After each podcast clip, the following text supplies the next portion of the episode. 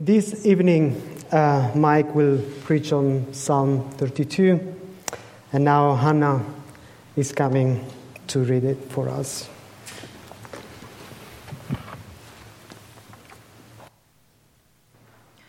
Blessed is the one whose transgressions are forgiven, whose sins are covered.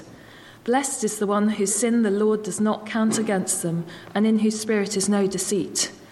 When I kept silent, my bones wasted away through my groaning all day long. For day and night your hand was heavy on me. My strength was sapped as in the heat of summer. Then I acknowledged my sin to you and did not cover up my iniquity. I said, I will confess my transgressions to the Lord, and you forgave the guilt of my sin. Therefore, let all the faithful pray to you while you may be found. Surely the rising of the mighty waters will not reach them. You are my hiding place. You will protect me from trouble and surround me with songs of deliverance. I will instruct you and teach you in the way you should go. I will counsel you with my loving eye on you. Do not be like the horse or the mule, which have no understanding, but must be controlled by bit and bridle, or they will not come to you. Many are the woes of the wicked, but the Lord's unfailing love surrounds the one who trusts in him. Rejoice in the Lord and be glad, you righteous. Sing, all you who are upright in heart.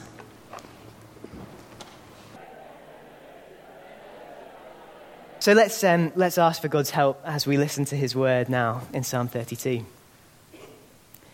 Father, please would you show us more of yourself now, and would you help us to respond? Amen. So, can I start just by um, asking who, of, who among us wants to be happy? In fact, let's do a little poll of it. Uh, raise your hand if you would like to be truly, deeply, lastingly happy. Great, yeah, okay. I won't do the opposite in case anyone's got a cunning theory why they disagree. Anyway, but we all, we all want to know deep, lasting joy. But here's the thing this psalm that we read earlier, it reminds us that sometimes the path to deep and lasting joy is not the direction that we might think. Sometimes it's actually the opposite direction to the way we instinctively want to go. Let me make a confession that will no doubt shock you to your core. Um, I have a very, very vivid memory when I was a kid. Um, if you could go to the next slide, of um, in my parents' house, there was the cereal cupboard, and then the cupboard above that had biscuits and chocolate and sweets in it. And there was one morning during my primary school years where, in a quiet moment at breakfast time, I pulled up a chair and I climbed on the chair and I opened the drawer and I, I went into the bag of toffees and I stole a couple of toffees from the bag. And I snuck them into my pocket and I sat back down as quick as I could before anyone came back in. And then I just carried on with my morning routine, you know, with my mum as normal. And anyone who knows me well now will tell you that I had a deep seated conviction then that remains to this day that sugar will make me happy. so even though my heart was racing more than normal, even though my hand was sort of constantly going into my pocket to compulsively check that they were still there and still hidden, I was determined to keep those toffees firmly in my pocket, secret and safe. Sugar would make me happy. I knew that. And surely owning up admitting that I'd stolen them, giving them back, that would make me embarrassed and humiliated and sad, right? And as I was thinking about that earlier in the week, I realized I still do this even though I'm a grown up. Let me make another shocking confession. Sometimes, me and Rachel, my wife, sometimes we have arguments. Sometimes we upset each other. And the thing is, I literally can't remember a single one of the things that we've had an argument about. But what I can remember so clearly is the feeling that I get inside when it happens. Because my head goes into absolute overdrive, kind of silently fuming and, and, listing all the reasons that my behavior has been 100% justified, completely reasonable, completely understandable, and all the reasons that it's Rachel that's being inconsiderate or being uh, unreasonable, being unfair all the reasons that I am the one that is being wronged in this situation. I am the victim. I'm completely in the right. And actually, it's not that different to little primary school me with the toffees in his pockets. It's just that now I'm smarter. So I've got to the stage where not only can I convince my mum that I don't have toffees in my pockets, I can convince myself. However old we get, admitting that we have done something wrong, admitting our, our guilt, it never feels like the sort of thing we want to do, like the sort of thing that's going to make us happy, does it? It feels like the path to humiliation and pain. So we are naturally very reluctant to own up to doing something wrong or to being guilty to other people. But I think also we're naturally very reluctant to own up to what we've done wrong to God. But David, who wrote this psalm, he's saying to us here, I thought that too. I didn't want to own up to my wrongdoing and sin to God, but I was being an idiot. I forgot what God was really like. And he basically says in this psalm, Come, come, meet the real God. And don't make the same stupid mistake that I did. Let me show you the way to real joy. Let's have the next slide just to take the toffees away. Look at how he starts the psalm. So, you, if you have it in front of you, that would be great. Uh, psalm 32, the first couple of verses. This is a psalm about repentance, about turning back to God, turning away from our sin. You might expect it to feel kind of somber and serious and heavy, but he starts with joy. The word blessed means truly, ultimately happy. So he starts by saying to us, truly, ultimately happy is the one whose transgressions are forgiven, whose sins are covered. And transgression and iniquity, which comes later on, are just uh, other words for sin. He says, Truly, ultimately happy is the one whose sin the Lord does not count against them, and in whose spirit is no deceit. This psalm is an invitation to find real, deep, lasting joy. It starts with the promise of joy and it ends bursting out into songs of joy. And David is saying to us, I was such an idiot. I forgot what God is really like. Let me tell you my story. Let me show you what God's actually like, and that will show you the path to deep joy. So, the first thing that David wants to show us about God is this God longs to forgive us, but we have to ask Him. God longs to forgive you, but you have to ask Him. Take another look at verses 3, 4, and 5. David is basically telling the story of his experience. He, he has sinned, by which we mean that in some way he has failed to love God or love others. He has wronged God or wronged other people, but he doesn't want to own up to it. He says in verse 2 that he kept silent. In other words, he didn't admit his guilt to God. And this is what he was talking about uh, in verse 2 where he says, uh, Happy is the one in whose spirit is no deceit. He's saying, when I wasn't admitting this, I wasn't being honest with myself or with God. I was deceiving myself. I was pretending that I did not need forgiveness. But then eventually, in verse 5, he says, I acknowledged my sin to you. I did not cover up my iniquity. I said, I will confess my transgressions to the Lord. So he eventually abandons his cover up operation. He stops lying to himself. He stops giving God the silent treatment. He owns up. He empties out his pockets. And what happens when he does that? Look at verse 5. I think this is beautiful. In the very same breath that he's confessed and owned up, he says, And you forgave the guilt of my sin. It is immediate, total, comprehensive forgiveness. The second David takes responsibility for his sin and brings it to God, God takes the guilt away from him. It's like God couldn't wait to forgive him. It's like he was kind of waiting, eager, longing to forgive him if he would only come and ask for it. And the wonderful truth of the whole Bible is this the real God who we meet in Jesus, he loves to forgive us, he longs to forgive us. And that we need to realize that that's not because he doesn't think that the wrongs we've done to him or to others matter very much. It's not because he, think, he takes them lightly, not at all. The word that the psalm uses here for forgiveness, it, it comes from the root that means to lift, to carry. And that's such a good little picture of how the Bible thinks about how forgiveness works. So it, it's not that God just dismisses the wrong that we've done as no big deal. It's that He lifts that heavy burden off us and He carries it away Himself. That's what He did in Jesus on the cross.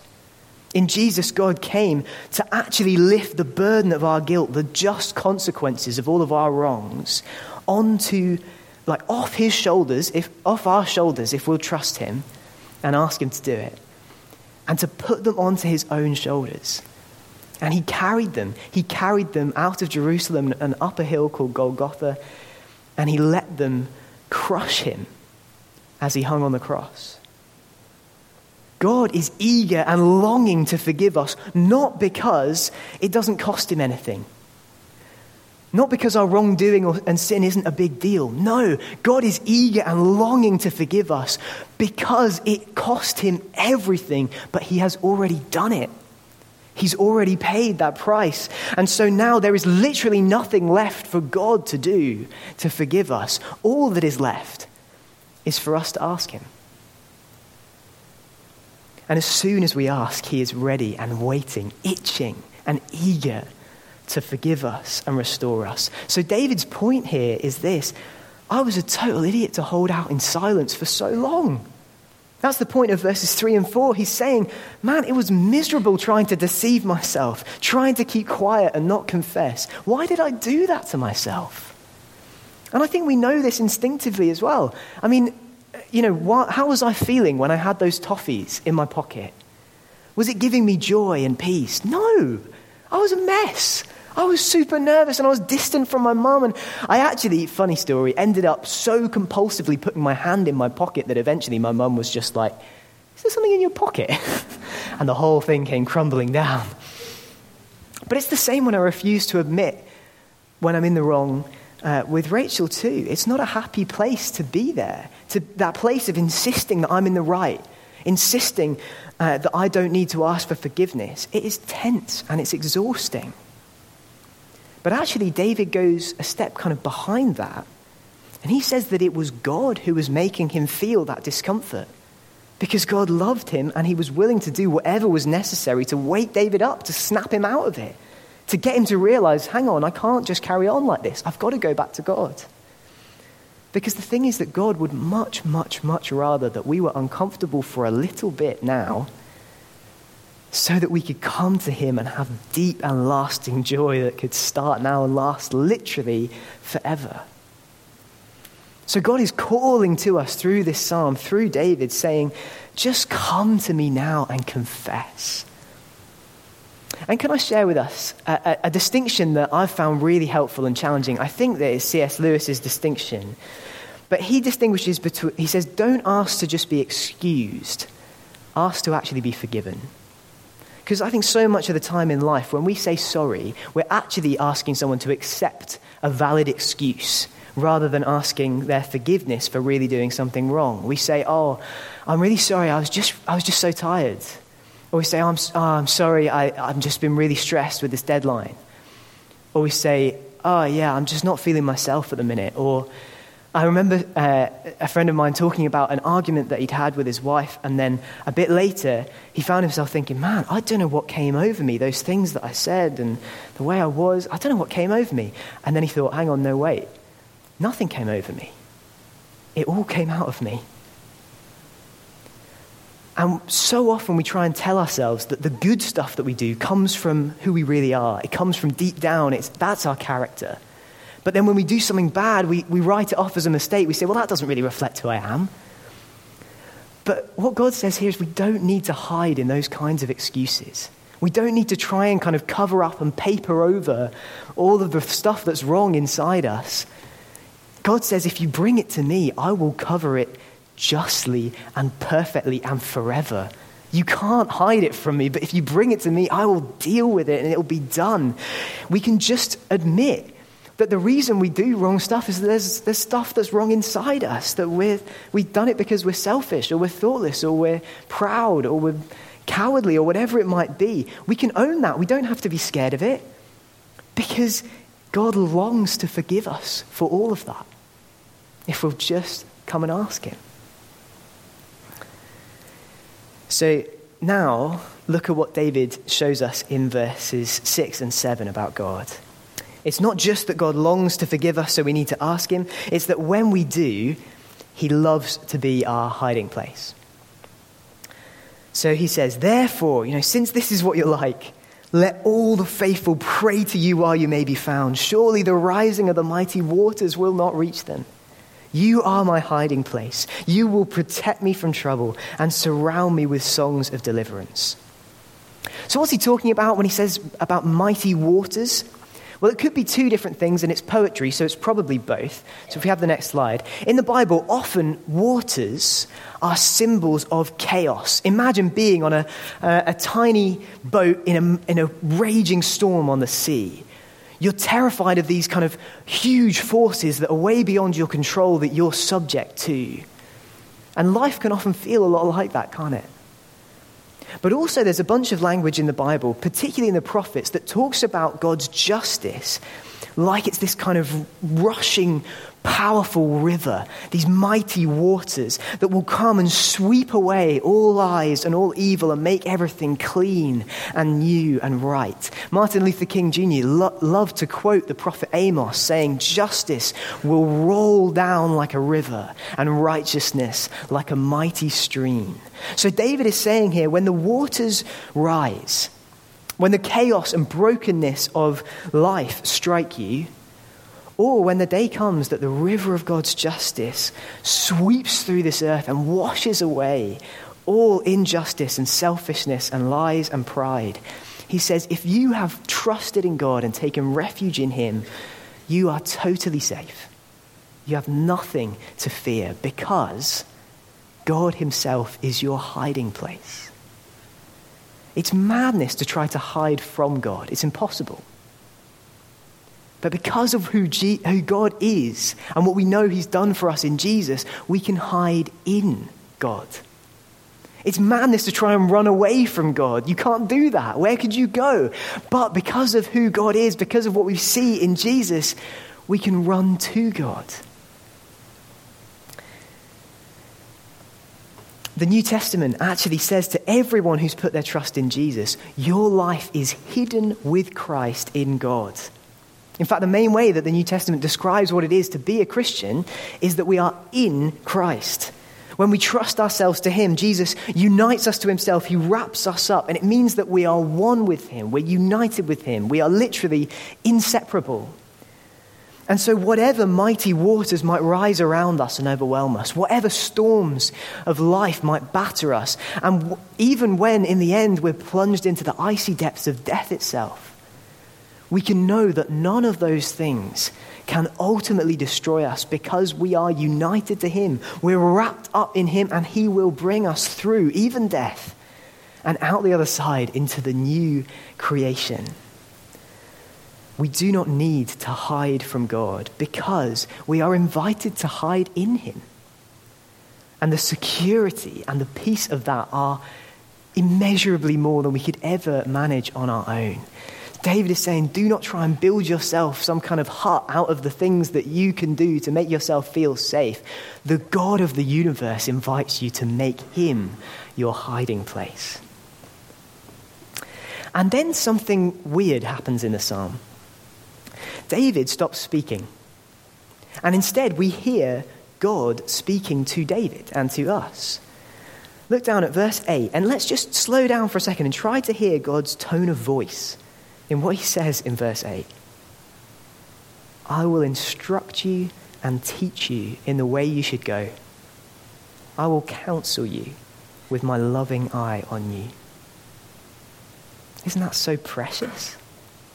I think those words are full of tenderness and care and concern. It sounds like a parent kind of crouching down to their kid who's worried about learning to ride their bike and saying, It's, it's okay, it's going to be fine. I'm with you. I'm here. I'm going to help you. I'm going to teach you. I'll have my eye on you. It's going to be great. If we come to God and we ask Him for forgiveness for the things that we have done to Him and to others, this is what He says to us. He says, You can change, you really can. I'll be here, I'll show you, I'll teach you, I'll keep an eye on you. It's going to be beautiful. How does he do that practically? Well, the Spirit, God's Holy Spirit, comes and lives in us, doesn't he? So God is present with us all the time, and He loves to instruct us and teach us. God's Spirit speaks to us through His Word as we hear it preached and as we read it and mull on it and, and study it with others. God's Spirit speaks to us and helps us through His people, through others that can uh, challenge us and encourage us and uh, help us along the way. And He speaks to us sometimes as well through our conscience. You know, that, that sort of feeling, that sense that something isn't right, He can use that to, to bring us to kind of come back to Him and, and find out and listen to Him and, and see whether that feeling is there for a reason.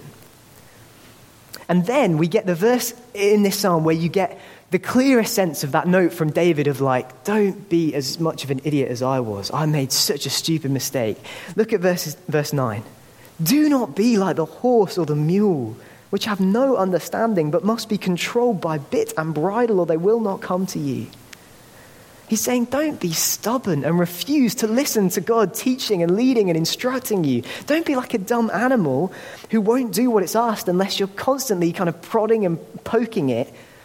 Why would you not listen to a God like this? I mean, imagine that a, a world expert in whatever thing you're most interested in uh, so, you know, maybe you're big into running and it's, it's Mo Farah or somebody, or maybe you're a, a software engineer, and it's somebody that I've literally never heard of, um, but a brilliant software engineer. And imagine that legend, that genius, they ring you up and they say, Look, I, would, I want to come and be your personal teacher and coach and mentor. Would you react to that by being like, Oh gosh, that's going to be hard work? No, it would be hard work. But you would be saying, Yes, please, yes, please. And when they started teaching you, would you be stubborn and sort of not really listen and wander off while they were trying to talk to you? No, you'd be hanging on their every word. And when they corrected you, when they, when they told you to do something differently, would you resent that? Or would you relish that? And you'd be like, yes, I want to learn from that. I want to change. Friends, the God of the universe, the world expert on literally everything, and especially on how to be truly human, how to be fully alive, how to flourish as you were made to be, He is offering to come by His Spirit and be your personal teacher and coach and mentor. Why on earth would you not say, Yes, please, yes, please? Why on earth would you not listen to a God like this, even when he disagrees with you, even when he challenges you, even when he says things you don't like? Why would you not listen and learn as hard as you can? So let me just bring this home to us in practice. Earlier on, David talked about those in whose spirit there is no deceit. And I think mostly he, he's imagining there the deceit that he was doing to begin with, where we're pretending that we don't have any sins that need to be forgiven. Um, but I think there's a second way we can have deceit in our spirit, uh, which is to say our prayers, to come to God and say, Oh, I'm sorry about that, forgive me, but not actually want to change. And of course, to say sorry for something without actually wanting to be different, without actually wanting to let Him teach us and, and instruct us and lead us in the way we should go, that's not really being sorry, is it? We get annoyed when we hear politicians doing that, the kind of apologies that aren't apologies, that are like, well, I'm sorry if I've caused offense to anyone by you being stupid, but actually, you know. But actually, the psalm is, is challenging us to check whether we're doing that ourselves. Are we saying the right words, going through the motions of confessing our sin, but not actually wanting God to change us and teach us and lead us? Now, of course, what I don't mean here is that if you ever sort of sin in the same way twice, that that means you weren't really sorry and that you weren't really forgiven. Please don't hear me saying that. I think all of us as Christians have seasons with particular things where we're really struggling with something. We, you know, we, we mess up, we come to God, we ask Him to forgive us, we want Him to change us, we don't want to do it again, and then we mess up again, and it's so frustrating. And if that's you, please, please don't hear this as condemnation. Hear this saying to you, He is with you. I will instruct you and teach you in the way you should go. I will counsel you with my loving eye on you. Don't give up. Keep going. He is with you. But there is a world of difference between that and saying, sorry, please let me off, but not actually wanting to change. And if this is you, please let me just challenge you don't deceive yourself. You're not really saying sorry to God if you don't really want to change. So, what does it look like to be a person who really does want to change, who wants to listen and grow and let God teach us and transform us? I think it means being eager to find out what pleases God and what grieves God. So, let me ask you are there areas of life, attitudes, behaviors, things where you're not really sure, to be honest, what God wants you to do, how God wants you to be? Where you don't really feel like you know what the Bible says about that or how it applies to us today. And can I ask you, if that's true, how high a priority is it for you to find out? To look into that? So that you can grow in your obedience? How much do you actually want to listen to God in that and let Him teach you and instruct you in the way you should go? So let me challenge you to spend a bit of time in prayer and ask God, what are the big things where you don't really know what He wants? And then Talk to someone about that. Uh, look and, and, find where the main kind of Bible passages are about it and study them. See if people have uh, wisdom and advice on it. Work it through, pray it through. Listen to what God says. And the other thing I'd say is that when we are aware of something that we need forgiveness for, something that we need to change, can I just really practically encourage us? It really helps to confess to another Christian as well as to God it's made a huge difference to me the times in my life, thankfully, including now, where I, have had a friend where we've agreed to meet up regularly, not necessarily super frequently, but regularly. Uh, and a big part of that has been being able to tell each other where we're struggling with sins uh, and, and to confess to God together and to pray for each other and to pray that God would help us to change. If you don't have a friendship where you can do that, let me really encourage you to consider thinking of somebody you trust and um, just asking them if you might be able to meet up sometimes and do that, or even just ring uh, and chat on the phone. And the Bible encourages us to confess our sins to each other in James chapter 5, and it says that because it really helps. And in case all of this um, sounds like hard work and sounds like it might not really be worth the effort, David ends where he started. He ends with joy. Look at verses 10 and 11. Many are the woes of the wicked, but the Lord's unfailing love surrounds the one who trusts in him. Rejoice in the Lord and be glad, you righteous. Sing, all you who are upright in heart. And we might be thinking, hang on, I don't feel righteous. I don't feel upright in heart. You've just been talking about sin for like half an hour. But the beautiful thing is that the people who David says can be happy at the start are exactly the same people that he says can be happy and rejoice at the end. It's the one whose transgressions have been forgiven, not the one who thinks that they never sin. It's the one who is upright in heart because they're not deceiving themselves. They're not trying to deceive God. They come to God, they confess their sin, they trust Him to forgive them, and they ask Him to change them. If that is you, you are the righteous. And so He invites you to rejoice. And the word for this whole process that we see in this psalm of coming to God, asking for forgiveness, receiving that, and letting Him lead us and change us, the word for that is repentance, which literally means kind of changing your mind or turning round. And I read somebody recently who, who said this the deeper our repentance, the sweeter our rejoicing. And I just think that is absolutely the message of this psalm. He's saying to us, the deeper our repentance, the sweeter our rejoicing. So let me just say one thing about what this means uh, for those of us who've been following Jesus for a while. One word to those of us who maybe aren't following Jesus yet, and then I'll give you one last reason to rejoice, and then we'll pray and, and sing. So, for those of us who are, are following Jesus, sometimes we talk about our prayer life. I recently heard somebody talking about his repentance life, and I thought that was so helpful. I really want to encourage us to try and grow in our repentance life. I remember when I was 18, I'd been a Christian for two years, and I genuinely thought that I'd basically sorted my sin pretty much. And even remembering it when I was preparing this, I thought, wow, that is funny and terrifying. And, but the truth that somebody very helpfully, patiently, lovingly pointed out to me back then, and which thankfully I now kind of know in my own experience is this. I, will try and express it in a form that hopefully many of you will be able to relate to in a graph. So, um,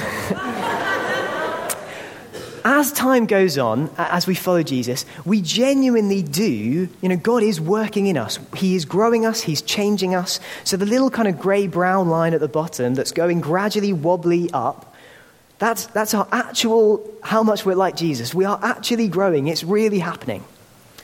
But at the same time, a big part of our sin, a big part of the problem that we have, is that we're really blind, naturally, to both how holy and good God is which is the, the top yellow line. Um, and we're really blind to how much stuff is wrong in our own hearts and in our own lives, which is the kind of orangey one in the middle. And so, as the Christian life goes on, our vision of God's goodness and holiness, and therefore the, the holy, good, Jesus like life that He actually calls us to live, that vision just grows and grows and grows and grows and our grasp of how sinful we are and how, how much darkness there is inside us, that grows and grows and grows as well. But the amazing thing is, as that happens, the bigger that gap gets, the bigger our grasp of how amazing Jesus' love for us is, how incredible Jesus' sacrifice for us on the cross is, how profound and beautiful God's forgiveness is.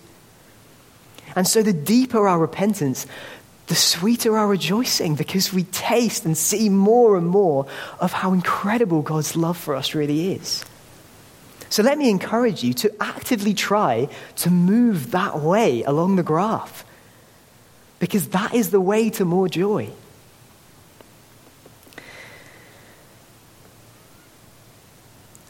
A um, couple of ideas about how to do that. Jesus taught us to pray the Lord's Prayer.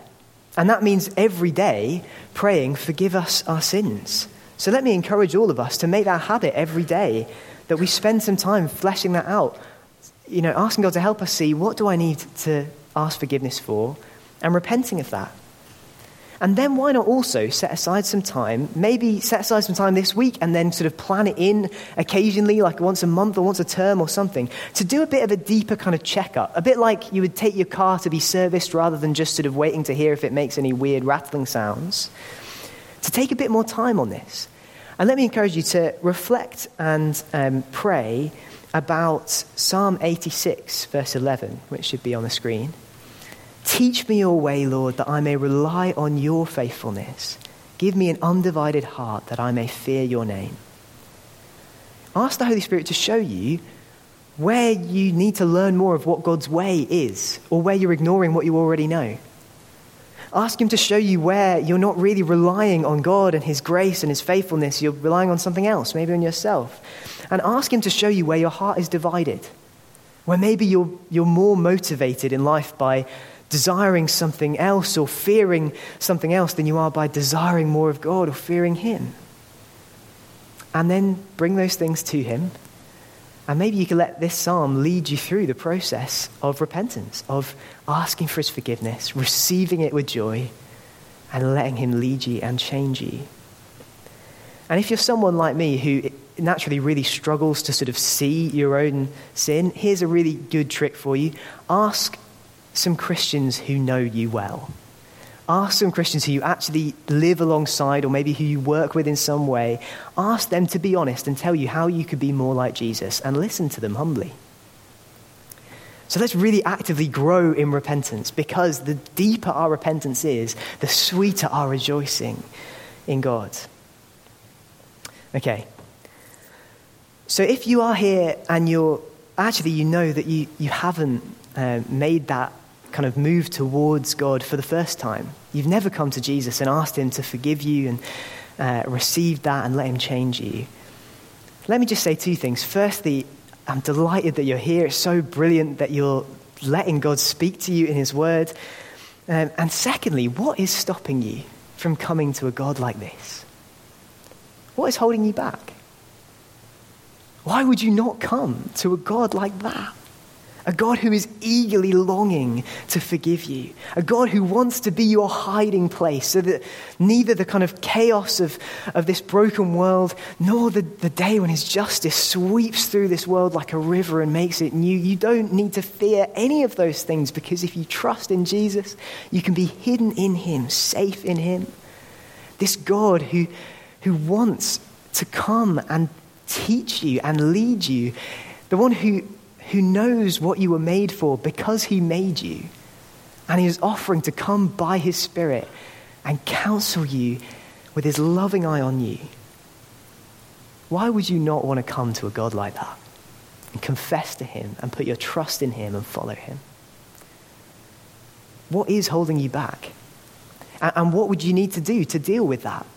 To, to think that through, to, to kind of get that obstacle out of your way so that you can come to him. We're all going to pray in a minute. Uh, and when we do, you could, you could make that the moment that you join in with the rest of us in coming to God in, silently in your heart and, and doing this, confessing to Him, asking for His forgiveness, and knowing that He gives it to you. But before we do that, let me just give you one last reason to rejoice, because something that just blew my mind as I looked at these last couple of verses was David calls us to sing for joy. But he's already said that God surrounds us with songs of deliverance. And I thought, what's that talking about? That God sings songs of deliverance. And I found another place um, where it talks, if, yes, uh, about God singing over us. It's in Zephaniah, and it says, The Lord your God is with you, the mighty warrior who saves. He will take great delight in you. In his love, he will no longer rebuke you, but will rejoice over you with singing. And if you look at verse 11 and you look at that, it's basically all the same stuff, just in opposite directions. Why should we rejoice? Because when we come to God, our God rejoices in us. Why should we be glad? Because He takes great delight in us. Why should we sing for joy? Because if we come to Him, the God of the universe sings songs of delight and love and deliverance over us. My friends, why would we ever want to be the little kid with the toffees in his pockets, distant and nervous and tense, chasing the kind of sugar rush of rebelling against God, when instead we could come and be swept up into the lap of our Heavenly Father and have the joy of seeing in His eyes absolute forgiveness, that He utterly delights in us, and hearing Him sing over us songs of joy. So let's take a moment of quiet, and then I'll, I'll lead us in, in praying, and then we're going to sing back to Him.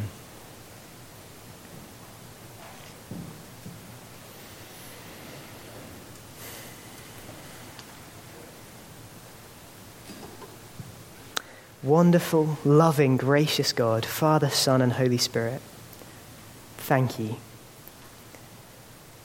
Thank you for what you've done in Jesus on the cross. Thank you for the forgiveness that you are so eager to give us. We confess our sin to you again now. You know our hearts. You know the different ways that we've ignored you, the ways that we failed to love you and love other people. We admit that freely and we ask you to forgive us. God, we trust you. We come to you and ask that you would hide us in Jesus and nothing would ever be able to separate us from him. And God, we invite you, whether it's the first time or the thousandth time, to come in by your Spirit to lead us with your loving eye on us, to teach us and transform us. We want to listen to you and follow you for the rest of our days and into eternity. Thank you, God, that your songs of love and delight surround every single one of us who trusts in you. Amen.